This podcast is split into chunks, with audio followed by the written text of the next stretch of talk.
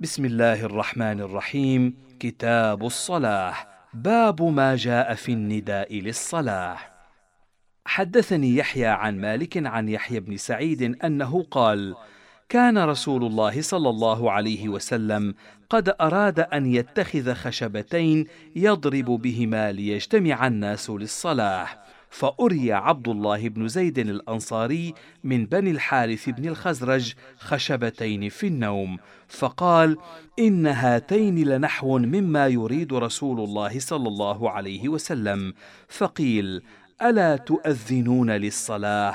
فأتى رسول الله صلى الله عليه وسلم حين استيقظ فذكر له ذلك فأمر رسول الله صلى الله عليه وسلم بالأذان. وحدثني عن مالك عن ابن شهاب عن عطاء بن يزيد الليثي عن أبي سعيد الخدري أن رسول الله صلى الله عليه وسلم قال إذا سمعتم النداء فقولوا مثل ما يقول المؤذن. وحدثني عن مالك عن سمي مولى أبي بكر بن عبد الرحمن عن أبي صالح السمان عن أبي هريرة أن رسول الله صلى الله عليه وسلم قال لو يعلم الناس ما في النداء والصف الأول ثم لم يجدوا إلا أن يستهموا عليه لاستهموا ولو يعلمون ما في التهجير لاستبقوا إليه ولو يعلمون ما في العتمة والصبح لأتوهما ولو حبوا.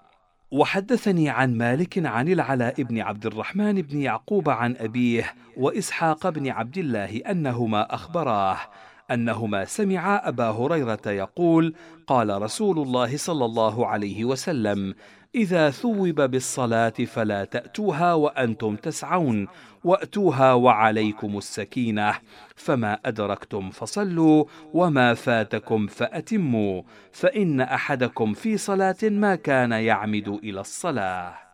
وحدثني عن مالك عن عبد الرحمن بن عبد الله بن عبد الرحمن بن أبي صعصعة الأنصاري ثم المازني عن أبيه أنه أخبره أن أبا سعيد الخدري قال له إني أراك تحب الغنم والبادية فإذا كنت في غنمك أو باديتك فأذنت بالصلاة فارفع صوتك بالنداء فإنه لا يسمع المؤذن جن ولا إنس ولا شيء إلا شهد له يوم القيامة.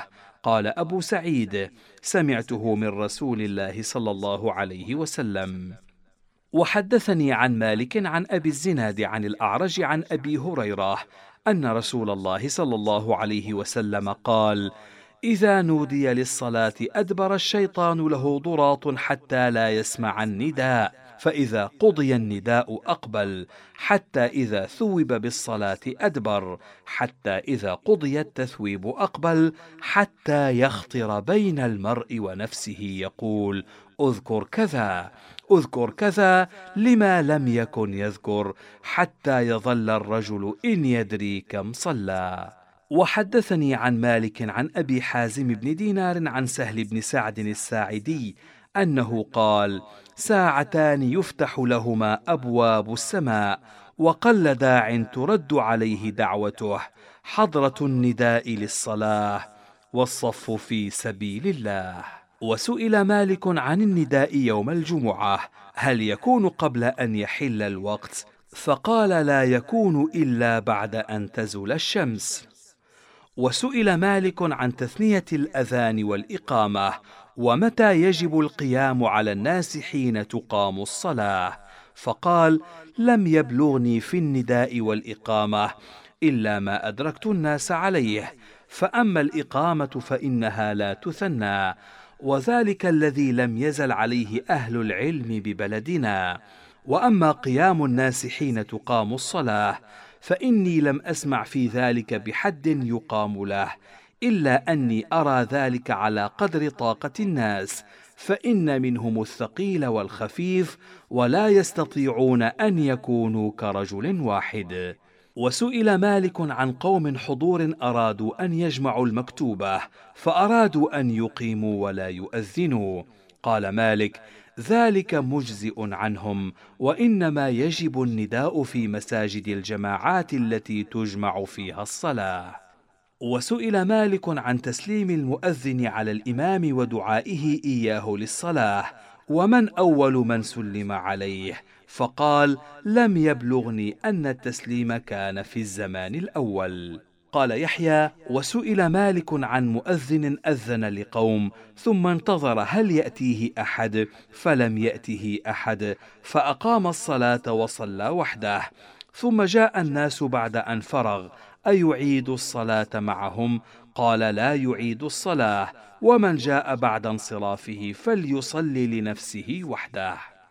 قال يحيى وسئل مالك عن مؤذن أذن لقوم ثم تنفل فأرادوا أن يصلوا بإقامة غيره فقال لا بأس بذلك إقامته وإقامة غيره سواء. قال يحيى قال مالك لم تزل الصبح ينادى لها قبل الفجر فأما غيرها من الصلوات فإنا لم نرها ينادى لها إلا بعد أن يحل وقتها. وحدثني عن مالك أنه بلغه أن المؤذن جاء إلى عمر بن الخطاب يؤذنه لصلاة الصبح فوجده نائما فقال الصلاة خير من النوم فأمره عمر أن يجعلها في نداء الصبح. وحدثني يحيى عن مالك عن عمه أبي سهيل بن مالك عن أبيه أنه قال ما أعرف شيئا مما أدركت عليه الناس إلا النداء بالصلاة. وحدثني عن مالك عن نافع أن عبد الله بن عمر سمع الإقامة وهو بالبقيع فأسرع المشي إلى المسجد.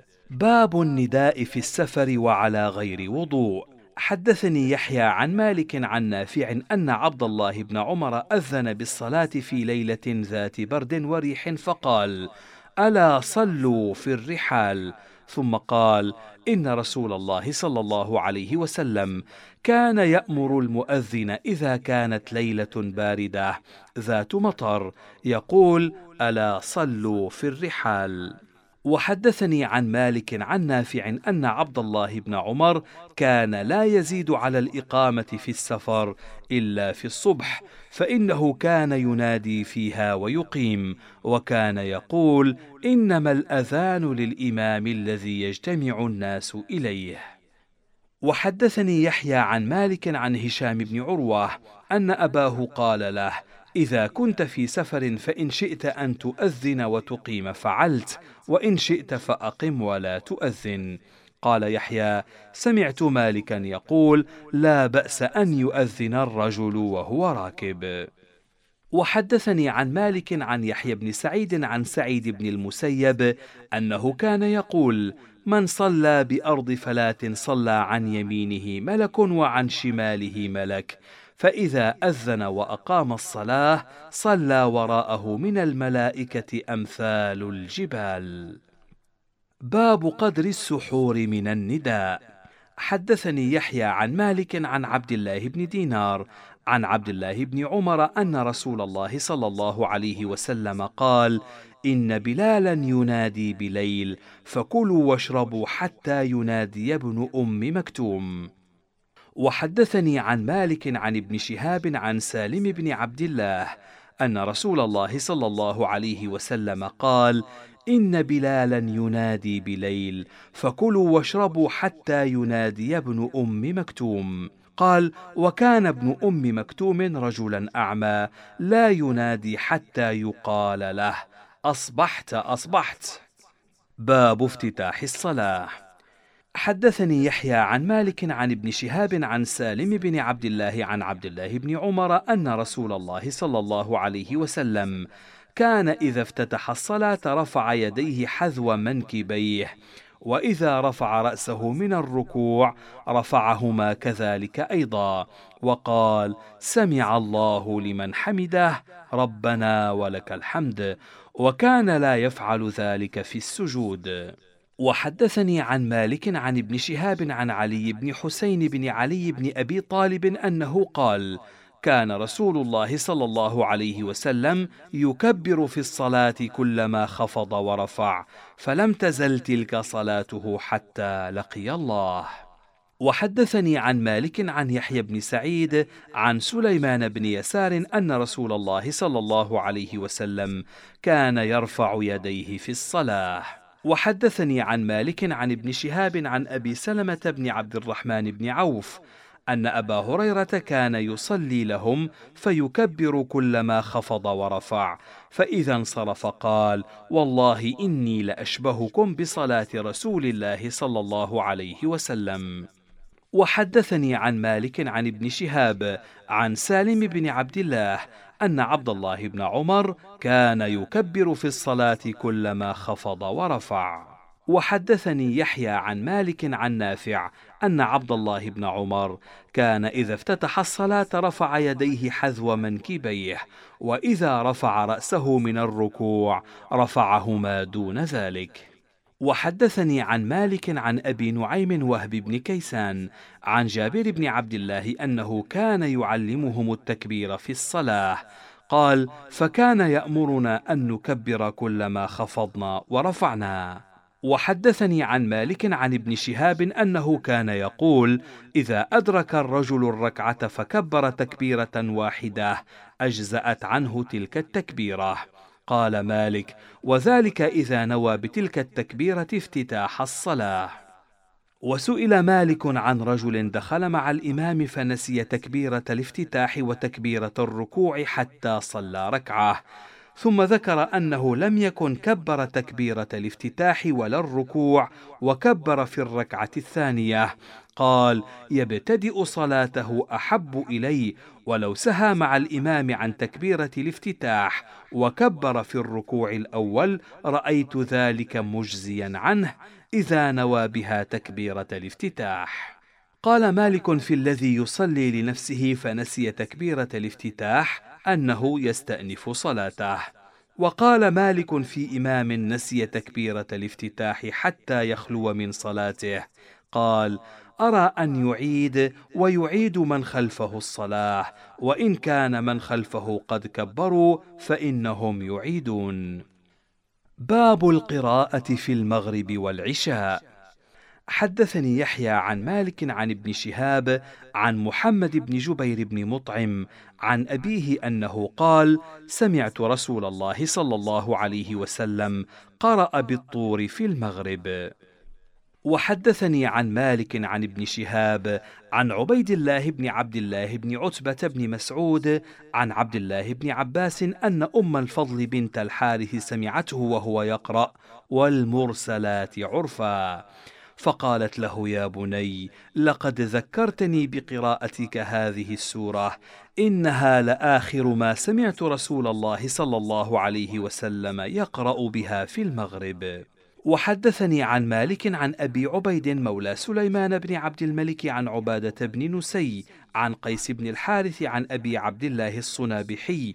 قال قدمت المدينة في خلافة أبي بكر الصديق فصليت وراءه المغرب فقرأ في الركعتين الأوليين بأم القرآن وسورة سورة من قصار المفصل. ثم قام في الثالثة فدنوت منه حتى إن ثيابي لتكاد أن تمس ثيابه فسمعته قرأ بأم القرآن وبهذه الآية ربنا لا تزغ قلوبنا بعد إذ هديتنا وهب لنا من لدنك رحمة إنك أنت الوهاب. وحدثني عن مالك عن نافع أن عبد الله بن عمر كان إذا صلى وحده يقرأ في الأربع جميعا في كل ركعة بأم القرآن وسورة من القرآن وكان يقرأ أحيانا بالسورتين والثلاث في الركعة الواحدة من صلاة الفريضة. ويقرأ في الركعتين من المغرب كذلك بأم القرآن وسورة سورة. وحدثني عن مالك عن يحيى بن سعيد عن عدي بن ثابت الأنصاري عن البراء بن عازب أنه قال صليت مع رسول الله صلى الله عليه وسلم العشاء فقرأ فيها بالتين والزيتون. باب العمل في القراءة. حدثني يحيى عن مالك عن نافع عن إبراهيم بن عبد الله بن حنين عن أبيه عن علي بن أبي طالب أن رسول الله صلى الله عليه وسلم نهى عن لبس القسي وعن تختم الذهب وعن قراءة القرآن في الركوع. وحدثني عن مالك عن يحيى بن سعيد عن محمد بن إبراهيم بن الحارث التيمي عن أبي حازم التمار عن البياضي أن رسول الله صلى الله عليه وسلم خرج على الناس وهم يصلون وقد علت أصواتهم بالقراءة فقال إن المصلي يناجي ربه فلينظر بما يناجيه به ولا يجهر بعضكم على بعض بالقرآن. وحدثني عن مالك عن حميد الطويل عن أنس بن مالك أنه قال قمت وراء أبي بكر وعمر وعثمان فكلهم كان لا يقرأ بسم الله الرحمن الرحيم إذا افتتح الصلاة وحدثني عن مالك عن عمه أبي سهيل بن مالك عن أبيه أنه قال كنا نسمع قراءة عمر بن الخطاب عند دار أبي جهم بالبلاط وحدثني عن مالك عن نافع أن عبد الله بن عمر كان إذا فاته شيء من الصلاة مع الإمام فيما جهر فيه الإمام بالقراءة أنه إذا سلم الإمام قام عبد الله بن عمر فقرأ لنفسه فيما يقضي وجهر. وحدثني عن مالك عن يزيد بن رومان أنه قال كنت أصلي إلى جانب نافع بن جبير بن مطعم فيغمزني فأفتح عليه ونحن نصلي. باب القراءة في الصبح. حدثني يحيى عن مالك عن هشام بن عروة عن أبيه أن أبا بكر الصديق صلى الصبح فقرأ فيها سورة البقرة في الركعتين كلتيهما. وحدثني عن مالك عن هشام بن عروة عن أبيه أنه سمع عبد الله بن عامر بن ربيعة يقول صلينا وراء عمر بن الخطاب الصبح فقرأ فيها بسورة يوسف وسورة الحج قراءة بطيئة. فقلت والله إذا لقد كان يقوم حين يطلع الفجر. قال أجل. وحدثني عن مالك عن يحيى بن سعيد وربيعة بن أبي عبد الرحمن عن القاسم بن محمد أن الفرافصة بن عمير الحنفي قال: ما أخذت سورة يوسف إلا من قراءة عثمان بن عفان إياها في الصبح من كثرة ما كان يرددها لنا. وحدثني عن مالك عن نافع أن عبد الله بن عمر كان يقرأ في الصبح في السفر بالعشر السور الأول من المفصل في كل ركعة بأم القرآن وسورة. باب ما جاء في أم القرآن حدثني يحيى عن مالك عن العلاء بن عبد الرحمن بن يعقوب أن أبا سعيد مولى عامر بن كريز أخبره أن رسول الله صلى الله عليه وسلم نادى أبي بن كعب وهو يصلي فلما فرغ من صلاته لحقه فوضع رسول الله صلى الله عليه وسلم يده على يده وهو يريد أن يخرج من باب المسجد. فقال إني لأرجو ألا تخرج من المسجد حتى تعلم سورة ما أنزل الله في التوراة ولا في الإنجيل ولا في القرآن مثلها قال أبي فجعلت أبطئ في المشي رجاء ذلك ثم قلت يا رسول الله السورة التي وعدتني؟ قال كيف تقرأ إذا افتتحت الصلاة؟ قال فقرأت الحمد لله رب العالمين حتى أتيت على آخرها. فقال رسول الله صلى الله عليه وسلم هي هذه السورة وهي السبع المثاني والقرآن العظيم الذي أعطيت. وحدثني عن مالك عن أبي نعيم وهب بن كيسان أنه سمع جابر بن عبد الله يقول من صلى ركعة لم يقرأ فيها بأم القرآن فلم يصل إلا وراء الإمام.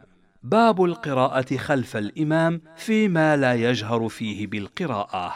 حدثني يحيى عن مالك عن العلاء بن عبد الرحمن بن يعقوب أنه سمع أبا السائب مولى هشام بن زهرة يقول سمعت أبا هريرة يقول سمعت رسول الله صلى الله عليه وسلم يقول من صلى صلاة لم يقرأ فيها بأم القرآن فهي خداج هي خداج هي خداج غير تمام. قال فقلت يا أبا هريرة إني أحيانا أكون وراء الإمام. قال فغمز ذراعي ثم قال اقرأ بها في نفسك يا فارسي.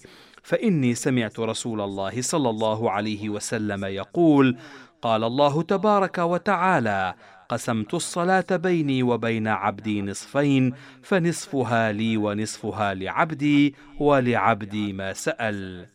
قال رسول الله صلى الله عليه وسلم اقرأوا. يقول العبد الحمد لله رب العالمين. يقول الله تبارك وتعالى حمدني عبدي. ويقول العبد الرحمن الرحيم. يقول الله أثنى علي عبدي. ويقول العبد مالك يوم الدين. يقول الله مجدني عبدي. يقول العبد إياك نعبد وإياك نستعين. فهذه الآية بيني وبين عبدي ولعبدي ما سأل يقول العبد اهدنا الصراط المستقيم صراط الذين أنعمت عليهم غير المغضوب عليهم ولا الضالين فهؤلاء لعبدي ولعبدي ما سأل. وحدثني عن مالك عن هشام بن عروة عن أبيه أنه كان يقرأ خلف الإمام فيما لا يجهر فيه الإمام بالقراءة. وحدثني عن مالك عن يحيى بن سعيد وعن ربيعة بن أبي عبد الرحمن أن القاسم بن محمد كان يقرأ خلف الإمام فيما لا يجهر فيه الإمام بالقراءة. وحدثني عن مالك عن يزيد بن رومان أن نافع بن جبير بن مطعم كان يقرأ خلف الإمام فيما لا يجهر فيه بالقراءة. قال مالك وذلك أحب ما سمعت إلي في ذلك. باب ترك القراءة خلف الإمام فيما جهر فيه. حدثني يحيى عن مالك عن نافع أن عبد الله بن عمر كان إذا سئل هل يقرأ أحد خلف الإمام؟ قال إذا صلى أحدكم خلف الإمام فحسبه قراءة الإمام وإذا صلى وحده فليقرأ. قال وكان عبد الله بن عمر لا يقرأ خلف الإمام. قال يحيى سمعت مالكا يقول الأمر عندنا أن يقرأ الرجل وراء الإمام فيما لا يجهر فيه الإمام بالقراءة ويترك القراءة فيما يجهر فيه الإمام بالقراءة. وحدثني يحيى عن مالك عن ابن شهاب عن ابن أكيمة الليثي عن أبي هريرة أن رسول الله صلى الله عليه وسلم انصرف من صلاة جهر فيها بالقراءة فقال: هل قرأ معي منكم أحد آنفا؟ فقال رجل: نعم أنا يا رسول الله. قال فقال رسول الله صلى الله عليه وسلم إني أقول ما لي أنازع القرآن. فانتهى الناس عن القراءة مع رسول الله صلى الله عليه وسلم فيما جهر فيه رسول الله صلى الله عليه وسلم بالقراءة حين سمعوا ذلك من رسول الله صلى الله عليه وسلم. باب ما جاء في التأمين خلف الإمام. حدثني يحيى عن مالك عن ابن شهاب عن سعيد بن المسيب وأبي سلمة بن عبد الرحمن أنهما أخبراه عن أبي هريرة أن رسول الله صلى الله عليه وسلم قال إذا أمن الإمام فأمنوا فإنه من وافق تأمينه تأمين الملائكة غفر له ما تقدم من ذنبه. وحدثني عن مالك عن سمي مولى أبي بكر عن أبي صالح السمان عن أبي هريرة أن رسول الله صلى الله عليه وسلم قال إذا قال الإمام غير المغضوب عليهم ولا الضالين فقولوا آمين فإنه من وافق قوله قول الملائكة غفر له ما تقدم من ذنبه. وحدثني عن مالك عن أبي الزناد عن الأعرج عن أبي هريرة أن رسول الله صلى الله عليه وسلم قال إذا قال أحدكم آمين وقالت الملائكة في السماء آمين فوافقت إحداهما الأخرى غفر له ما تقدم من ذنبه.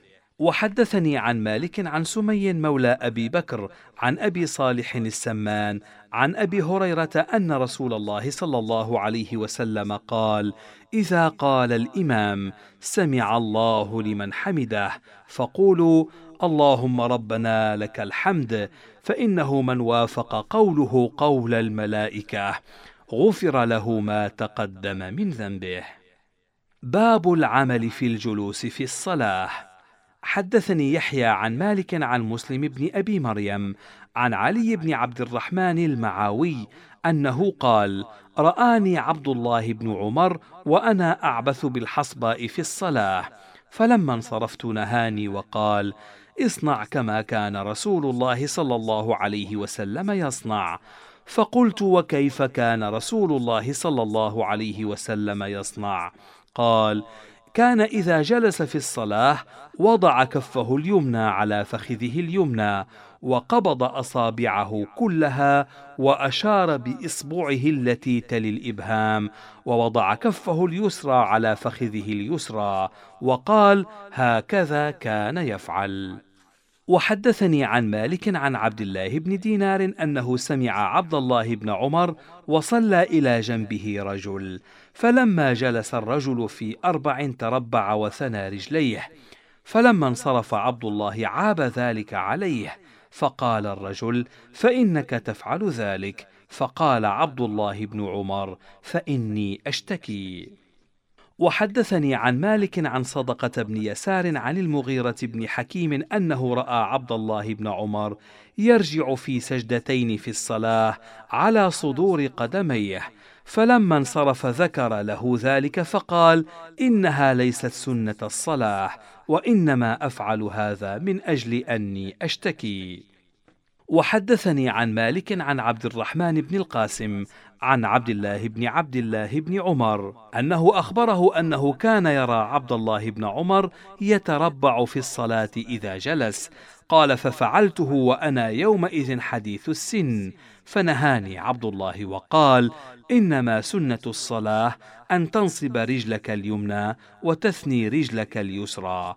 فقلت له فإنك تفعل ذلك؟ فقال إن رجلي لا تحملاني وحدثني يحيى عن مالك عن يحيى بن سعيد أن القاسم بن محمد أراهم الجلوس في التشهد فنصب رجله اليمنى وثنى رجله اليسرى وجلس على وركه الأيسر ولم يجلس على قدمه ثم قال أراني هذا عبد الله بن عبد الله بن عمر وحدثني أن أباه كان يفعل ذلك. باب التشهد في الصلاة.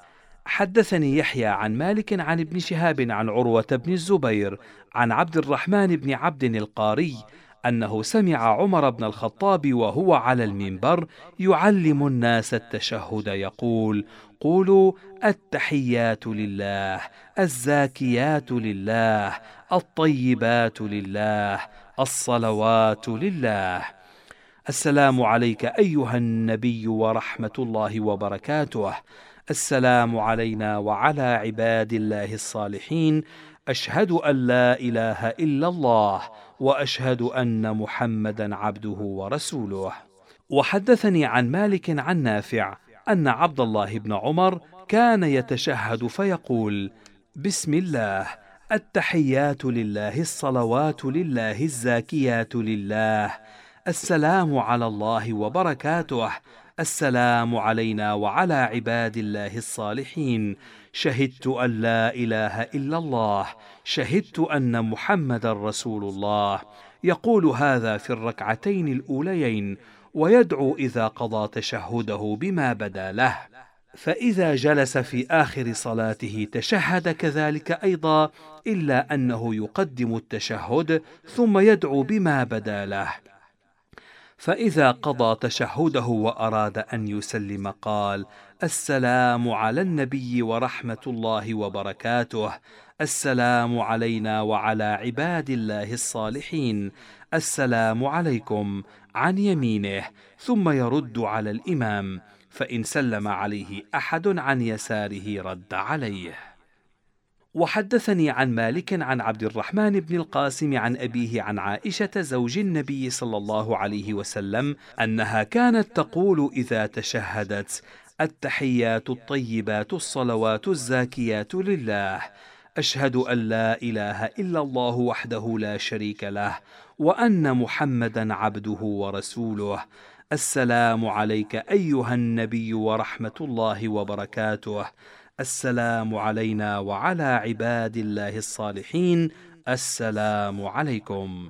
وحدثني عن مالك عن يحيى بن سعيد الأنصاري عن القاسم بن محمد أنه أخبره أن عائشة زوج النبي صلى الله عليه وسلم كانت تقول إذا تشهدت التحيات الطيبات الصلوات الزاكيات لله. أشهد أن لا إله إلا الله وحده لا شريك له وأشهد أن محمدا عبد الله ورسوله. السلام عليك أيها النبي ورحمة الله وبركاته. السلام علينا وعلى عباد الله الصالحين. السلام عليكم. وحدثني عن مالك أنه سأل ابن شهاب ونافعا مولى بن عمر عن رجل دخل مع الإمام في الصلاة وقد سبقه الإمام بركعة أيتشهد معه في الركعتين والأربع وإن كان ذلك له وترا؟ فقال ليتشهد معه. قال مالك وهو الأمر عندنا. باب ما يفعل من رفع رأسه قبل الإمام. حدثني يحيى عن مالك عن محمد بن عمرو بن علقمة عن مليح بن عبد الله السعدي عن أبي هريرة أنه قال الذي يرفع رأسه ويخفضه قبل الإمام فإنما ناصيته بيد شيطان. قال مالك في من سهى فرفع رأسه قبل الإمام في ركوع أو سجود أن السنة في ذلك أن يرجع راكعا أو ساجدا ولا ينتظر الإمام.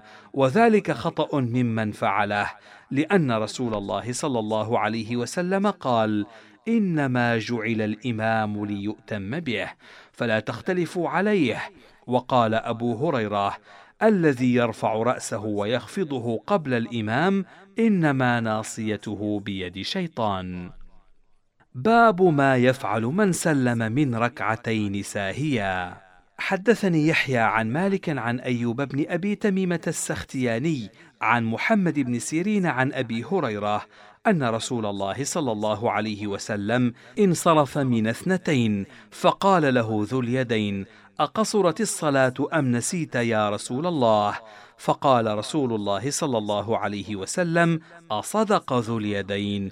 فقال الناس نعم. فقام رسول الله صلى الله عليه وسلم فصلى ركعتين أخريين ثم سلم ثم كبر فسجد مثل سجوده أو أطول ثم رفع ثم كبر فسجد مثل سجوده أو أطول ثم رفع. وحدثني عن مالك عن داود بن الحصين عن أبي سفيان مولى بن أبي أحمد أنه قال سمعت أبا هريرة يقول صلى رسول الله صلى الله عليه وسلم صلاة العصر فسلم في ركعتين فقام ذو اليدين فقال أقصرت الصلاة يا رسول الله أم نسيت؟ فقال رسول الله صلى الله عليه وسلم كل ذلك لم يكن. فقال قد كان بعض ذلك يا رسول الله.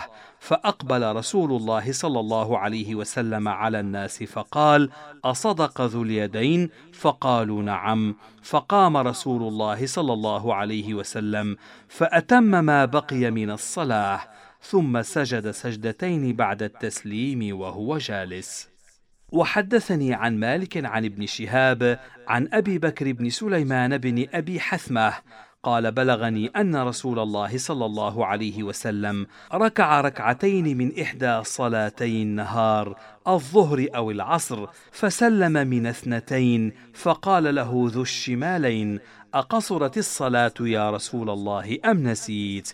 فقال رسول الله صلى الله عليه وسلم ما قصرت الصلاة وما نسيت فقال ذو الشمالين قد كان بعض ذلك يا رسول الله. فأقبل رسول الله صلى الله عليه وسلم على الناس فقال أصدق ذو اليدين؟ فقالوا نعم يا رسول الله. فأتم رسول الله صلى الله عليه وسلم ما بقي من الصلاة ثم سلم. وحدثني عن مالك عن ابن شهاب عن سعيد بن المسيب وعن أبي سلمة بن عبد الرحمن مثل ذلك.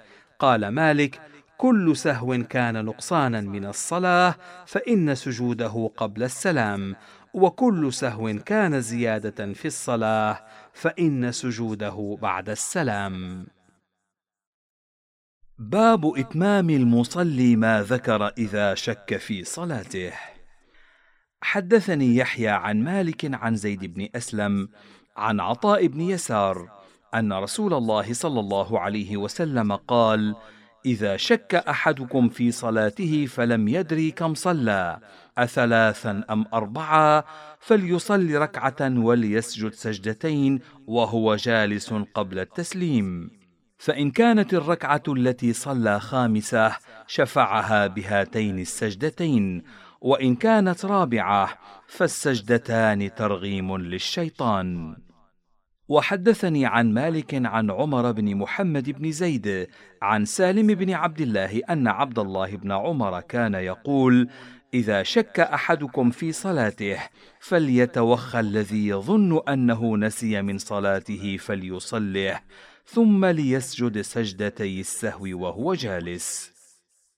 وحدثني عن مالك عن عفيف بن عمرو السهمي عن عطاء بن يسار أنه قال سألت عبد الله بن عمرو بن العاص وكعب الأحبار عن الذي يشك في صلاته فلا يدري كم صلى اثلاثا أم اربعه فكلاهما قال ليصلي ركعة أخرى ثم ليسجد سجدتين وهو جالس. وحدثني عن مالك عن نافع أن عبد الله بن عمر كان إذا سئل عن النسيان في الصلاة قال ليتوخى أحدكم الذي يظن أنه نسي من صلاته فليصله باب من قام بعد الإتمام أو في الركعتين. حدثني يحيى عن مالك عن ابن شهاب عن الأعرج عن عبد الله بن بحينة أنه قال صلى لنا رسول الله صلى الله عليه وسلم ركعتين ثم قام فلم يجلس فقام الناس معه. فلما قضى صلاته ونظرنا تسليمه كبر ثم سجد سجدتين وهو جالس قبل التسليم ثم سلم. وحدثني عن مالك عن يحيى بن سعيد عن عبد الرحمن بن هرمز عن عبد الله بن بحينة أنه قال صلى لنا رسول الله صلى الله عليه وسلم الظهر فقام من اثنتين ولم يجلس فيهما.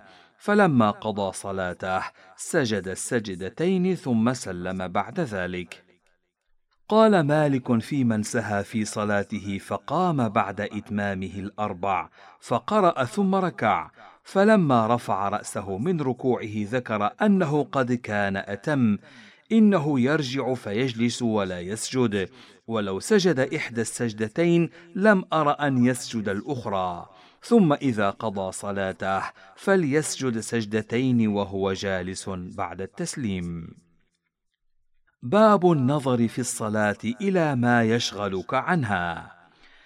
حدثني يحيى عن مالك عن علقمة بن أبي علقمة عن أمه أن عائشة زوج النبي صلى الله عليه وسلم قالت أهدى أبو جهم بن حذيفة لرسول الله صلى الله عليه وسلم خميصة شامية لها علم فشهد فيها الصلاة فلما انصرف قال ردي هذه الخميصة إلى أبي جهم فإني نظرت إلى علمها في الصلاة فكاد يفتنني. وحدثني مالك عن هشام بن عروة عن أبيه أن رسول الله صلى الله عليه وسلم لبس خميصة لها علم ثم أعطاها أبا جهم وأخذ من أبي جهم أنبجانية له فقال يا رسول الله ولم؟ فقال إني نظرت إلى علمها في الصلاة. وحدثني مالك عن عبد الله بن أبي بكر أن أبا طلحة الأنصاري كان يصلي في حائطه فطار دبسي فطفق يتردد يلتمس مخرجا. فأعجبه ذلك فجعل يتبعه بصره ساعة ثم رجع إلى صلاته فإذا هو لا يدري كم صلى فقال لقد أصابتني في مالي هذا فتنة. فجاء إلى رسول الله صلى الله عليه وسلم فذكر له الذي أصابه في حائطه من الفتنة وقال يا رسول الله هو صدقة لله فضعه حيث شئت. وحدثني عن مالك عن عبد الله بن أبي بكر أن رجلا من الأنصار كان يصلي في حائط له بالقف واد من أودية المدينة في زمان الثمر والنخل قد ذللت فهي مطوقة بثمرها فنظر إليها فأعجبه ما رأى من ثمرها. ثم رجع إلى صلاته فإذا هو لا يدري كم صلى فقال لقد أصابتني في مالي هذا فتنة. فجاء عثمان بن عفان وهو يومئذ خليفة فذكر له ذلك وقال هو صدقة فاجعله في سبل الخير. فباعه عثمان بن عفان بخمسين ألفا فسمي ذلك المال الخمسين.